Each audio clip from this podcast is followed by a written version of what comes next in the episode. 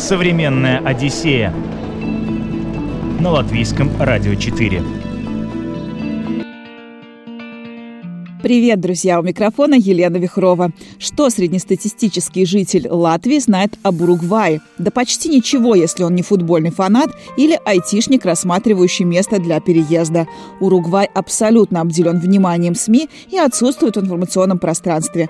И, казалось бы, что там может быть интересного в крохотном государстве на другом конце света? Ответ на этот вопрос отправимся искать вместе с известной радиоведущей и блогером Натальей Олесик. Как это? Это же Атлантика, Атлантический океан, там должно быть все красиво. А тут что-то очень знакомое. Этот чай там пьют везде, это прям, наверное, в ранг культа возведено. Специальные сумочки, в которой лежит термос с мате. Колебаса обязательно будет стоять, и все вот эти вот необходимые приспособления для того, чтобы его пить. Это очень напоминает Юрмалу, потому что там песчаные пляжи в большинстве своем. На побережье растут сосны. Говядина и вообще мясная промышленность в Уругвае – это, конечно, отдельная история, это песня. У них дольче лече, то есть вареная сгущенка.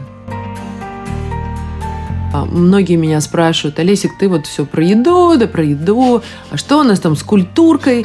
Я говорю, а культурка там тоже есть. Современная Одиссея на латвийском Радио 4. Добраться до Уругвая – дело, скажем так, совсем не дешевое. Прямых рейсов нет. Наиболее бюджетные варианты можно найти, если искать варианты с пересадкой в Испании, а потом в Бразилии. Наверное, это одна из причин, почему Уругвай, мягко говоря, не является самым популярным направлением среди латвийского туриста. Но Наташу Олесик это не остановило. О том, как она попала в Уругвай и что больше всего поразило ее с первого взгляда, говорим далее. Это было путешествие длиной в месяц, и я его довольно долго планировала, но моя идея была такая. Я думаю, Наталья, ты путешествуешь достаточно много, и почему-то до сих пор у тебя не открытой оказалась Южная Америка. Вот, и я подумала о том, что было бы классно отправиться в Аргентину и посмотреть на тамошние красоты, на то, как рассказывают, знаешь, про эту страну. Тут тебе Мендоса, тут тебе ледник, тут тебе еще что-то. Ну, в общем, коррекцию пришлось внести, потому что моя компания, мои друзья, которые ехали, они ехали прям конкретно в Уругвай, у них там был бизнес. И я думаю, ну, почему бы мне, собственно, не присоединиться к практически уже готовому маршруту. Вот. И вот так вот началось мое путешествие в Уругвай. А, то есть они делали какой-то тур?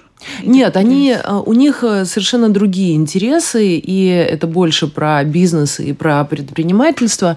Но, наверное, это не так важно, поэтому там не было какой-то специально организованной программы про путешествие, то, как мы это представляем для себя, как туристы. Нет. Но у нас был местный гид, человек, который живет в Уругвае, то есть уругваец, который нам много чего рассказывал про эту страну. Я прилетела сначала в Буэнос-Айрес, то есть довольно сложный маршрут был, и, ну, там можно выстраивать по-разному. На самом деле, это я уже потом узнала, для Южной Америки очень удобно использовать как хаб Мадрид.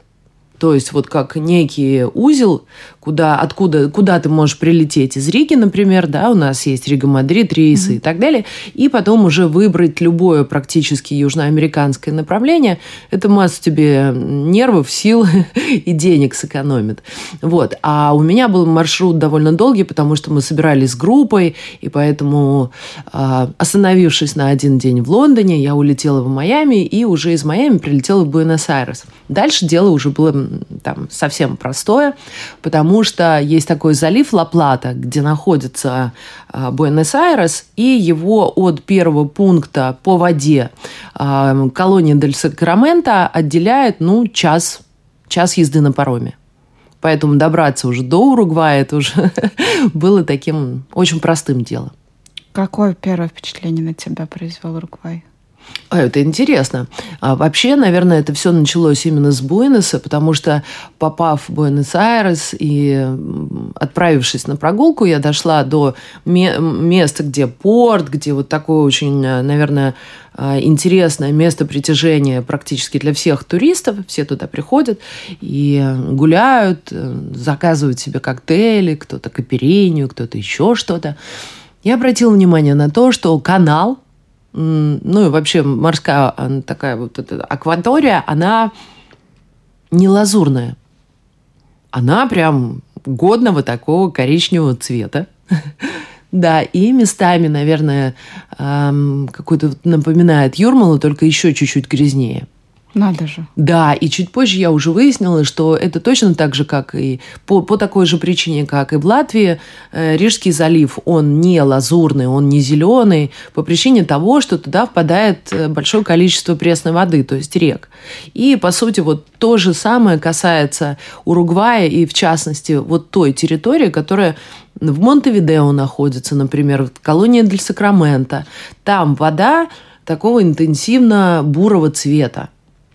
И поэтому, когда я уже приехала из колонии Дель-Сакраменто в Монтевидео, для меня вот это вот было, наверное, таким первым очень мощным впечатлением. То есть как это? Это же Атлантика, Атлантический океан, там должно быть все красиво. А тут что-то очень знакомое. Вот. Ну и уже когда ты двигаешься дальше, уже с юга, получается, из Аргентины по побережью Уругвая двигаешься на север, там, где Бразилия, океан постепенно меняет цвет, и он вот из этого бурого, наконец, становится таким зеленоватым, ну, а потом уже таким зеленовато-голубым, уже более прозрачным. Да, и это, наверное, такое очень мощное впечатление мое было, когда я первый раз побывала в этой стране. То есть вы вот так и двигались, как ты говоришь, по такому маршруту? Маршрут у нас был такой. То есть мы пришли на пароме в Колонию-дель-Сакраменто. Кстати, очень тоже классное местечко. И там есть... Он маленький, на самом деле, городишко, но там есть исторический квартал, который под защитой ЮНЕСКО находится. И поэтому очень классное местечко для того, чтобы, например, если ты остановился в Уругвае, ты можешь дойти до парома 1:15, и ты уже в Буэносе, то есть в Аргентине, погулять и вернуться обратно. Эти паромы очень востребованы, потому что многие предпочитают совершить путешествие такое одного дня для того, чтобы составить себе представление на тему того, как живет другая страна. Mm-hmm. И несмотря на то, что Аргентина и Уругвай имеют общие границы, они очень разные. Вот, и поэтому, да, вот если возвращаться к твоему вопросу про маршруты, то из колонии Дель-Сакраменто мы решили взять автобус и уже поехать по суше, что называется, для того, чтобы посмотреть, что из себя страна, что из себя представляет ландшафт. Это прерия. Это, как тебе сказать, очень часто Уругвай называют южноамериканской Швейцарией. Красивые луга, какие-то вот такие склоны, разнотравье, цветущие где-то то там, то здесь, цветущая какая-то трава или вообще цветущий луг, на котором пасется огромное количество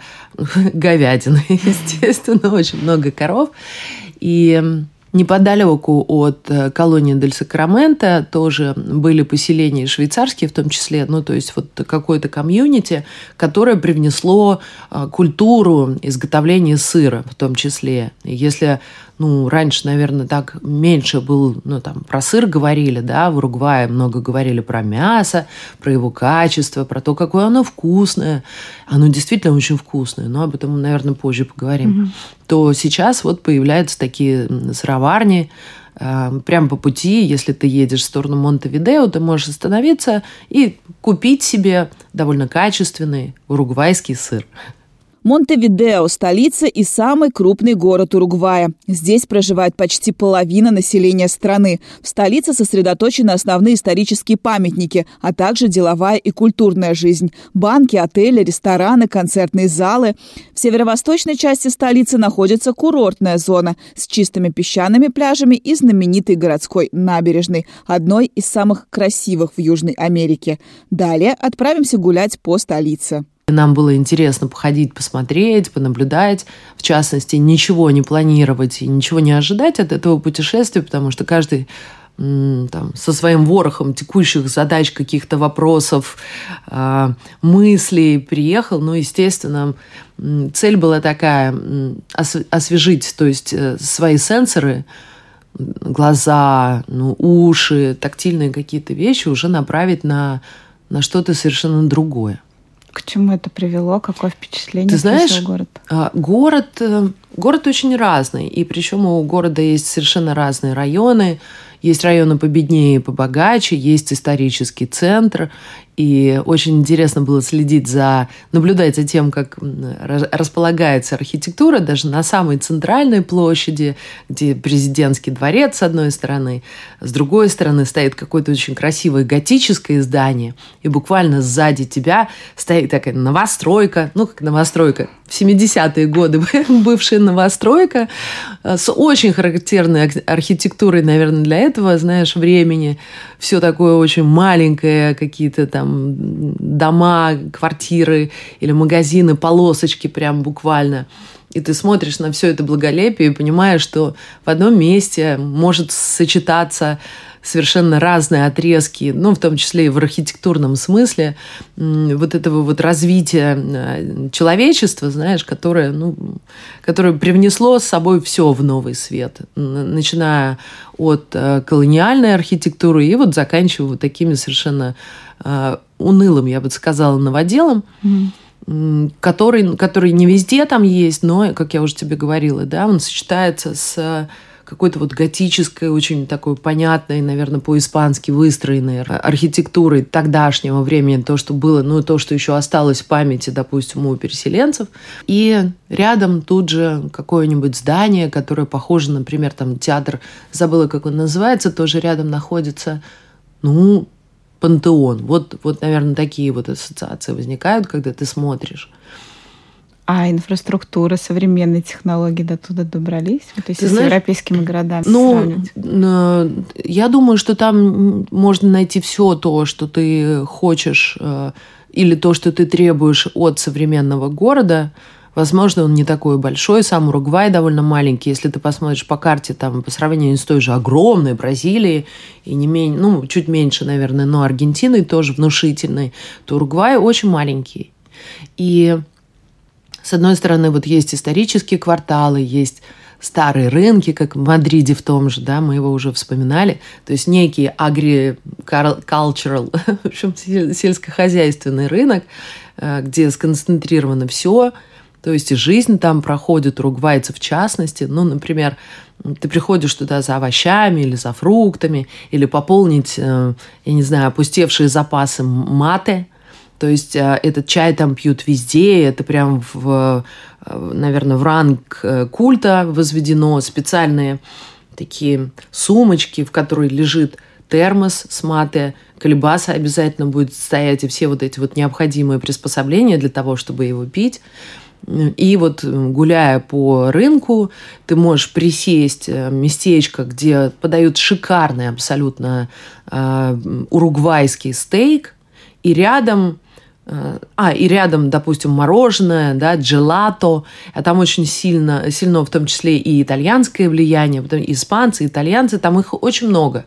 Итальянцы, меньшинство, но, тем не менее, тоже такое значительное, чтобы привнести какой-то свой отпечаток на культуру, в частности, и кулинарную в том числе, поэтому мороженого там много. Mm-hmm.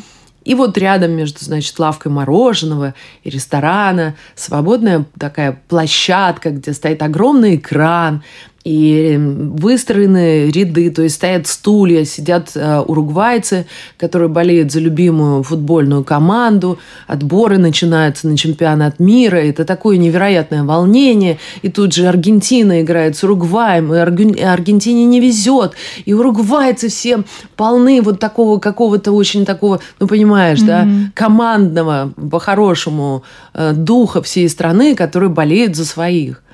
И вот так вот жизнь проходит у них, и это очень интересно. Если мы едем по побережью, допустим, того же Монтевидео, там вдоль побережья выстроены высокие уже здания, красивые, кондо есть, которые вот смотрят на океан, тут же тебе променад, тут же детские площадки, тут же есть какие-то спортивные снаряды, да, то есть тренажеры, где ты можешь заниматься. Но, в принципе, происходит обычная, может быть, для нас не совсем понятная жизнь, потому что Уругвай – это испаноязычная страна с сильным влиянием португальского, но плевать они хотели на английский язык, вот скажем так. Не говорят. Ну, некоторые говорят, но даже те люди, которые связаны с работой с иностранцами, они говорят очень-очень плохо. Современная Одиссея на латвийском радио 4.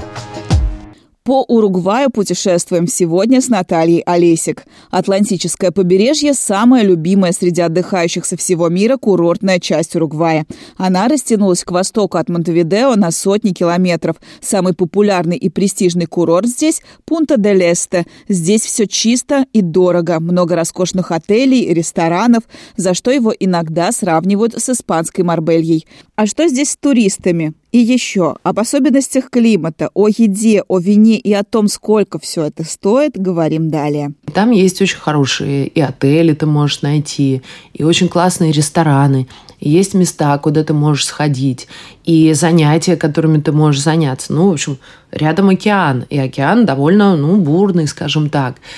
Там такая волна, которая позволяет заниматься серфингом, например. Там очень много кто приезжает, и мы видели даже вот в этом заливе и на побережье Атлантики, в том же Монтевидео, да и в Пунта-дель-Эсте, это еще один такой ближе, наверное, к Бразилии городишко, который можно сравнить с Майами, наверное, и по Сани-Айлс, когда ты едешь, очень похоже тоже строят высокие дома, кондоминиумы такие, и вот там вот у них такие квартиры выходного дня для уругвайцев. Mm-hmm. И вот когда есть погода, народ выбирается с кайтами, и вот, пожалуйста, ты можешь заниматься водными видами спорта, их много. Океан довольно холодный, кстати, это еще одна особенность, да, Уругвая. Субтропический климат, и с одной стороны кажется, там сейчас будет невероятно жарко, но нет, ты знаешь, есть там своя особенность, которая называется памперо, то есть ветер, который дует с юга или с юго-запада. А вспоминаем географию, юг для Уругвая – это холод. Это уже с той стороны, это южное полушарие. Поэтому, когда вот этот ветер памперо, его еще называют, памперо – это ветер из пампы. Ушел в пампасы, помнишь, известное выражение. И вот достается и, в общем, и Аргентине, и Уругваю, и Парагваю, которые рядом, кстати, у них нет общей границы Уругвая и Парагвая. Вот, есть Бразилия и Аргентина. Вот. Mm-hmm. И когда начинает дуть этот ветер, скажем так, становится не очень сладко. Я оттуда привезла роскошную совершенно простуду. Да. И несмотря на то, что я была в последние дни весны, опять же, южное полушарие. А, у нас осень, у них весна. Да, совершенно верно. У нас начиналась зима, у них начиналось лето. Я бы не сказала, что было очень жарко, потому что температура воздуха местами опускалась там до плюс 14 из-за этого ветра, и ветер довольно сильный, холодный ветер, дующий с юга, который, подмораживает. И у меня было такое ощущение, я довольно неплохо загорела. Mm-hmm. У меня было ощущение, что с одной стороны я поджариваюсь, а с другой замерзаю. И вода при этом еще холодная. И вода прохладная, как испанцы говорят, фрия, аква фрия, то есть холодная вода. И это очень напоминает, повторюсь, Юрмалу, потому что там даже на побережье, там песчаные пляжи в большинстве своем, на побережье растут сосны.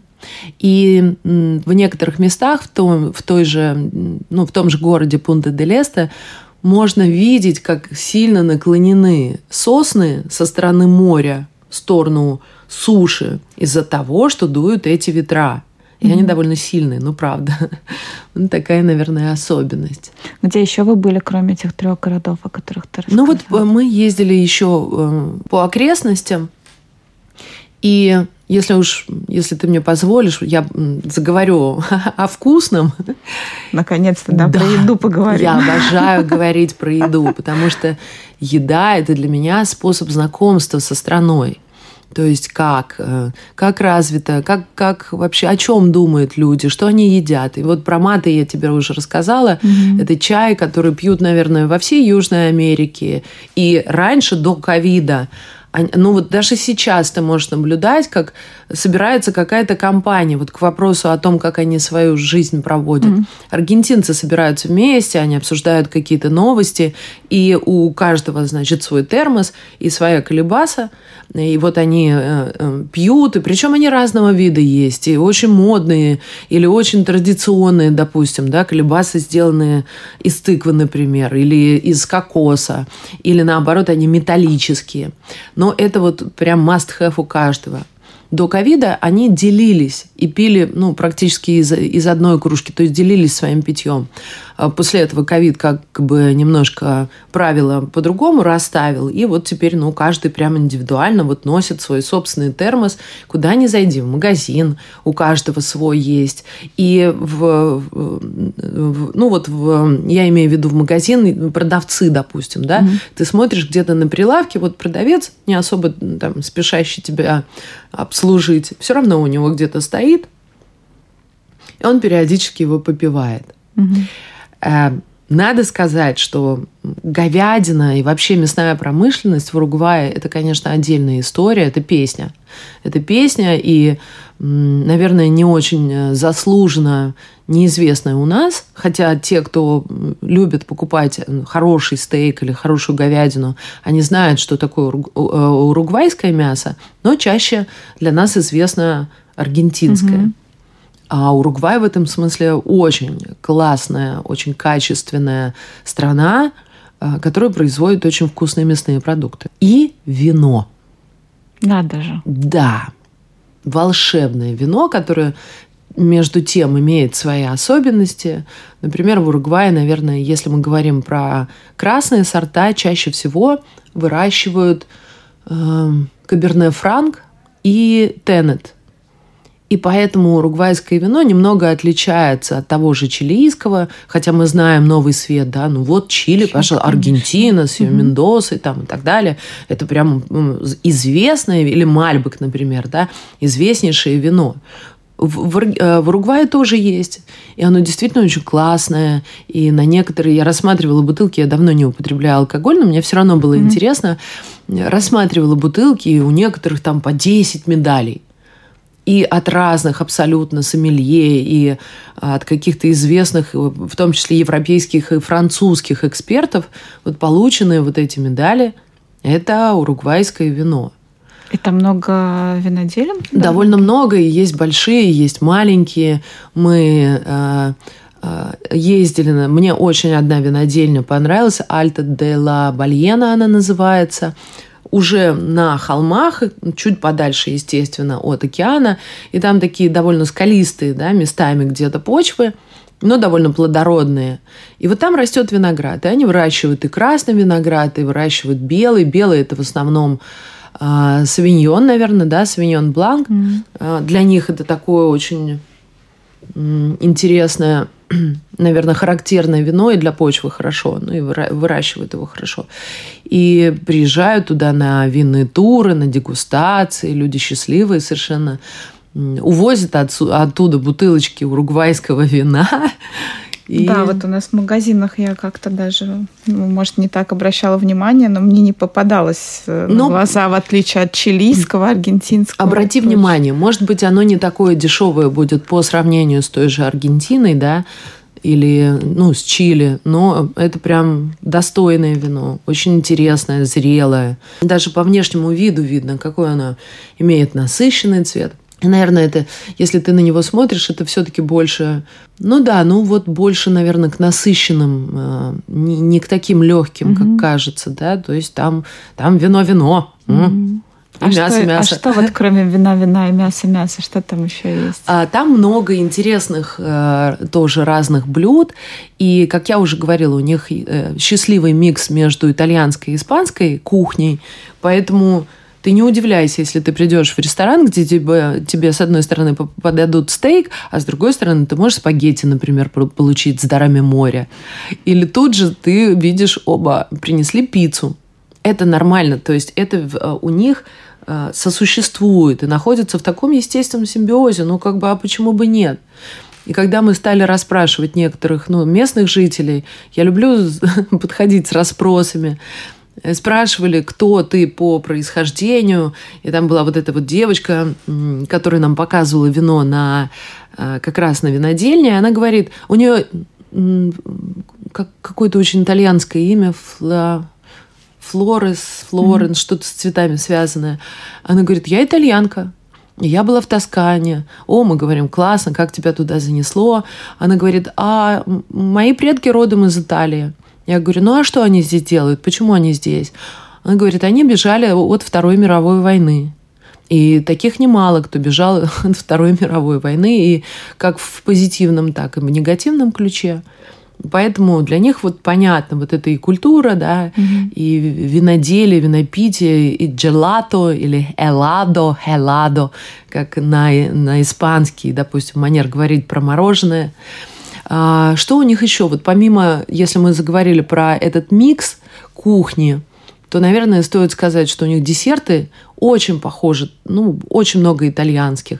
Например, я была счастлива обнаружить там десерт мой любимый, это лемон пай, лимонный, то есть пирог с песочным тестом, с лимонным кремом и сверху взбитый белок, например. Mm-hmm. Но про десерт говорили. Очень классный кофе. С кофе у них тоже все в порядке, не только мате. Вот. И у них есть еще один, не то чтобы побочный продукт, но это тоже часть национальной культуры, и это касается и Аргентины, и это касается Уругвая. У них дольче лече, то есть вареная сгущенка. Надо же. Сладкая. Ты, представь себе... мясная страна, молоко-то тоже должно быть, по идее. Поэтому не только эти маленькие, швейцарские сыроварни работают, там много разного сыра, но в том числе и делают дольче лече. Вот эта вот вареная сгущенка, она везде. И в десертах, естественно, она тоже присутствует. И попробовав один раз такой десерт, ты, конечно, его не забудешь, особенно если у него база миндальная крошка, дальше прослойка дольче лече, и сверху это залито таким жирным слоем шоколада. Я пропала. Я наплевала на все свои диеты в этот момент. Ты понимаешь, что у меня глаза, как у мыши, сыр были. Я вот ходила, и мне не столько даже, хотя и очень понравилось мясо, вот сколько вот эти вот десерты. А фрукты? И фрукты там есть разные, и то, что произрастает на месте, тоже есть. И есть морепродукты, очень классные морепродукты. И часто в ресторанах тебе предложат улов дня, и он может быть разный, это может быть и группер, и у них есть так называемая белая рыба, какой-то клык, что-то такое. Я не помню, как она называется, прости, я просто не была готова к этому вопросу. Вот. И тебе предложат самые разнообразные блюда, приготовленные, кстати, на испанский манер. Вот, допустим, пульпа, та самая знаменитая, то есть осьминог, они его подают с картошкой. Причем отварная картошка, не такая маленькая, как канарская, но тоже довольно небольшой картофель, который вот смешт, не mashed potato, то есть пюре там тоже есть, картофельное пюре там много. Я была так счастлива этому факту. Дайте мне мясо и картофельного пюре, и, пожалуйста, там зеленого салата. Все, я счастлива. Дома, да. Все, я счастлива. У меня все сложилось, день состоялся. И они подают запеченного на гриле осьминога, допустим, осьминога же легко испортить, как и любые морепродукты, и каламаритос там есть, и чипедрони, вот эти вот все маленькие морские гады, которые запекаются, допустим, не запекаются, а в кляре готовятся. Этого много. И с картошкой подают, и как горячим, так и холодным вот этого осьминога, и он очень вкусный. И это прям испанская традиция, как мне кажется. В этом очень много всего похожего. Но удивительно, знаешь что? По сравнению, допустим, с той же Мексикой и вообще с южными, ну, в понимании северного полушария странами, они очень не любят специи. То есть они подают все не острое. Ты не можешь попросить там, сделайте мне, ну, как в Таиланде или как в Мексике, так, чтобы аж слезы брызгали. Нет, у них все очень умеренное, все очень мягкое. Я бы получила удовольствие. Да, ты не любишь острое. Ну вот мне этого не хватало, если честно. Сколько все это стоит? Давай поговорим про цены, насколько дорого. Ты сказала, что дорогая страна. Страна дорогая, ну, допустим, счет в ресторане $100 на двоих, это, ну, средняя цена, скажем так. Бывает подороже, бывает подешевле. Если мы смотрим на проживание в гостиницах, то тут тоже очень сильно зависит от класса гостиницы. Ты можешь заплатить $200 за номер, долларов, давай говорить, $200 за номер в районе Монтевидео где-нибудь, где-то будет гостиница с казино, там есть казино, вот. Либо ты можешь заплатить $80 за гостиницу 3 звезд в той же Пунта-дель-Эсте, которая находится на самом мысе. Там мыс такой выдающийся. С 3 сторон у тебя океан, поэтому обдувает с этим памперо. Мало не горюй. Ну, вот $80, например. Да? То есть очень по-разному. Цены в магазинах. В магазинах, кстати, какие-то. Это очень интересно тоже. У них даже в известных сетях, в магазинах цены отличаются от района. Ну, ты можешь там разницу в 30%, наверное, увидеть. Если это дорогой район Монтевидео, он называется Карахо. Вот такой райончик, очень дорогой, там какие-то посольства, пропертис, такие частные дома, очень красивые, с бассейнами всегда. У них есть такая особенность паризьеро называется, то есть решетка для гриля. Практически в каждом большом доме, и даже это... будет квартира где-то во многоэтажке, у тебя на балконе, если есть балкон, обязательно будет вот эта печь. И печь у них такая на углях, печь, да, она прям такая вот глинобитная, что ли, правильно сказать. И вот эта вот решетка. И если мы заговорили про дома, то дома могут стоить там, ну, допустим, нормальный дом и $1,5 миллиона может стоить 900 тысяч. То есть это не самое дешевое. Если мы говорим про недвижимость, допустим, вот сейчас с нуля в Пунта-дель-Эсте строится, 6 тысяч from the ground за квадратный метр. Вот и считай сама, дорогая эта страна или дешевая. И кто может себе позволить, такой образ жизни, чтобы ни о чем не переживать. Современная Одиссея на Латвийском радио 4. Уругвай – это совершенно загадочная страна. В ней как будто ничего никогда не происходит. Воды Атлантического океана омывают многочисленные тихие поселки. Столица почти не звучит в череде мировых новостей. Путешественники хоть и заглядывают иногда посмотреть на жизнь в самой комфортной стране Южной Америки, чаще всего все-таки торопятся к более известным соседям. Так зачем же сюда стоит ехать прежде всего? Мы совсем не поговорили про природу. И это тоже отдельная история. Приятно было наблюдать за тем, как попугайчики ярко-зеленые, а весна, они таскают на соседнюю пальму какие-то веточки, вьют гнезда, и их много. Такого же яркого зеленого цвета, насыщенного колибри. В море водятся морские котики, их лобос называют, то есть тюлени огромные, которые в порту того же Пунта-дель-Эсте сидят, открыв рот возле местечко, где чистят рыбу, и им дают эти рыбные ошметки. Это очень интересно. Ты в Уругвай и Пунта-де-ла-Бальена, такое местечко, оно называется, если правильно, китовая деревня, как-то так. Бальена – это кит. Ты с одного места можешь прямо с берега наблюдать за сезонной миграцией китов. Они перемещаются для размножения, то есть из холодных в более теплые воды, и поэтому и Аргентина может наблюдать это, и Бразилия, и, соответственно, Уругвай. Ты видела? Я видела на Гавайях. В этот раз мы пропустили немножко сезон, миграция уже прошла. Но, я наверное, не представляю, это же киты. Да, это же, огромные, наверное, горбатые киты. Они выпрыгивают из воды, и вот там на мысе прям вот такой хвост кита, ну, как памятник стоит. И ты на это смотришь и думаешь, вау. Длабальена, еще вот это вот местечко, оно очень примечательно тем, что там есть совершенно сумасшедший дом. Он называется Каса Пуэбло. Многие меня спрашивают: Олесик, ты вот все про еду, да про еду. А что у нас там с культуркой? Я говорю, а культурка там тоже есть. И есть такой у них художник знаменитый Карлос Паэс Виларо, который создал дом. Я тебе его сейчас покажу, но чтобы тебе было понятно, о чем речь. Он невероятной красоты, просто Каса Пуэбло.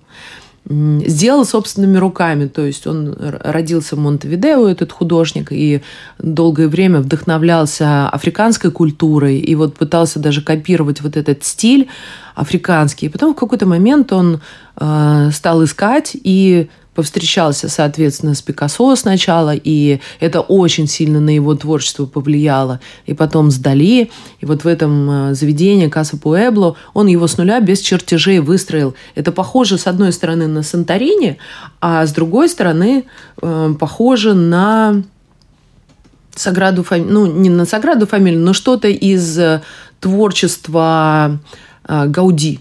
Вот посмотри, я тебе сейчас...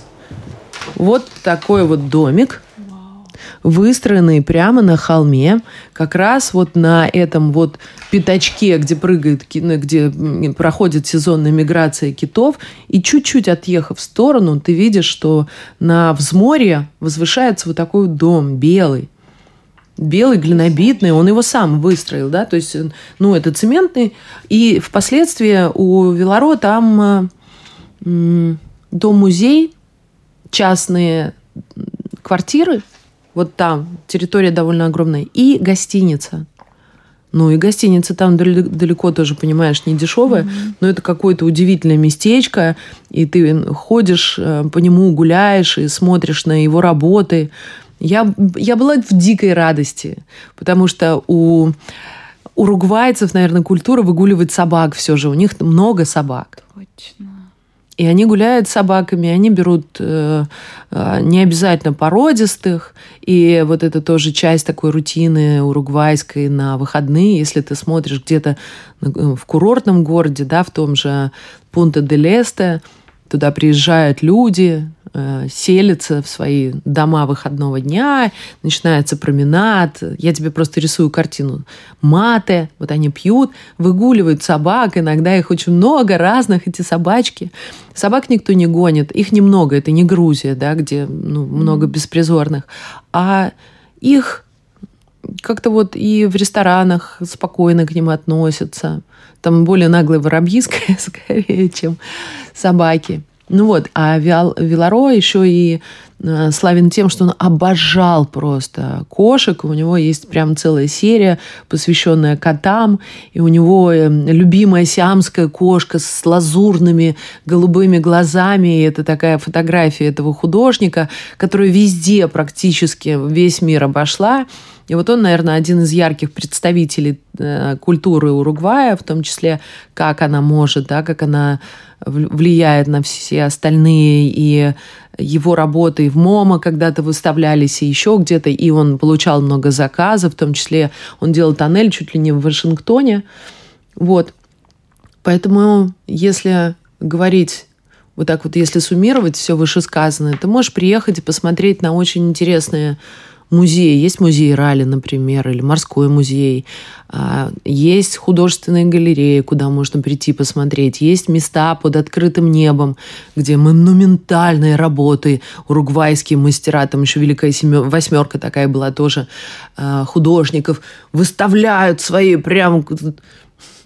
Я не знаю, уместно ли это говорить, монументальную хрень, понимаешь, какую-то. Вот и ты на это смотришь. И при желании можно прикоснуться к этой культуре. Но нужно четко понимать, что ты можешь получить действительно удовольствие от этого путешествия. Оно будет вкусное, оно будет разнообразное. Может быть, не такое насыщенное, как улететь в Европу и ходить по Риму, и каждые там 2 часа получать вот этот синдром Стендаля, когда тебя просто трясет от невозможности всей этой красоты. Но вместе, когда ты на все это смотришь, ты понимаешь, что складывается какая-то очень интересная картинка и не совсем типичная для Южной Америки, я полагаю. Mm-hmm. Следующая моя цель – это Бразилия. Мне очень интересно побывать там и, может быть, даже доехать до Колумбии, потому что Картахена – это еще один город, где очень много архитектуры той самой, да, колониальной, которую можно посмотреть и представить себе вообще, что это такое, что из себя представляет Южная Америка на самом деле. Но Уругвай, да, это определенно такое... И путь к себе в том числе, потому что есть возможность наблюдать за этими резвящимися попугаями. Или мы очень смеялись, когда смотрели на то, как попугаи вьют гнезда, и они ругаются между собой. «Ты пришел прораб строить всех, мы опять сорвали к черту все сроки, самки будут недовольны, да что вы тут творите?» И постепенно ты находишь путь к себе. Это не медитация в горах или в Ришикеш, когда тебе нужно ехать и вот это делать. Но это какой-то особенный путь через возвращение чувств к себе. Через глаза, через уши, через особенную эту уругвайскую музыку, которая тоже не похожа на другие, потому что там очень много заимствований испано-итальянских каких-то. Да? Это латино, с одной стороны, но... Ну, как тебе сказать? Не Деспасито. Mm-hmm. Вот что-то среднее, какие-то баллады такие. Диджеи тоже. Ну, то есть, и вот этот микс рождает что-то новое в твоей душе.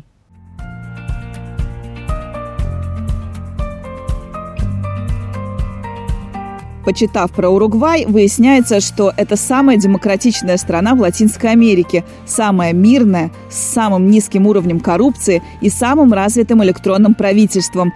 Также она вторая на континенте по уровню экономической свободы, равенства доходов и так далее. А еще государство известно тем, что в 2009-м первым в мире выдало всем школьникам по ноутбуку и первая в мире легализовала марихуану.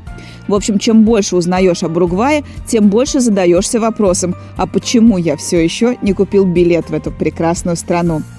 На этом у меня все. Благодарю мою гостью Наталью Олесик. Напоминаю вам, что этот выпуск, как и все другие выпуски «Современной Одиссеи», вы можете прослушать в подкастах на крупнейших подкаст-платформах. Программу подготовила и провела Елена Вихрова. До новых встреч. Пока.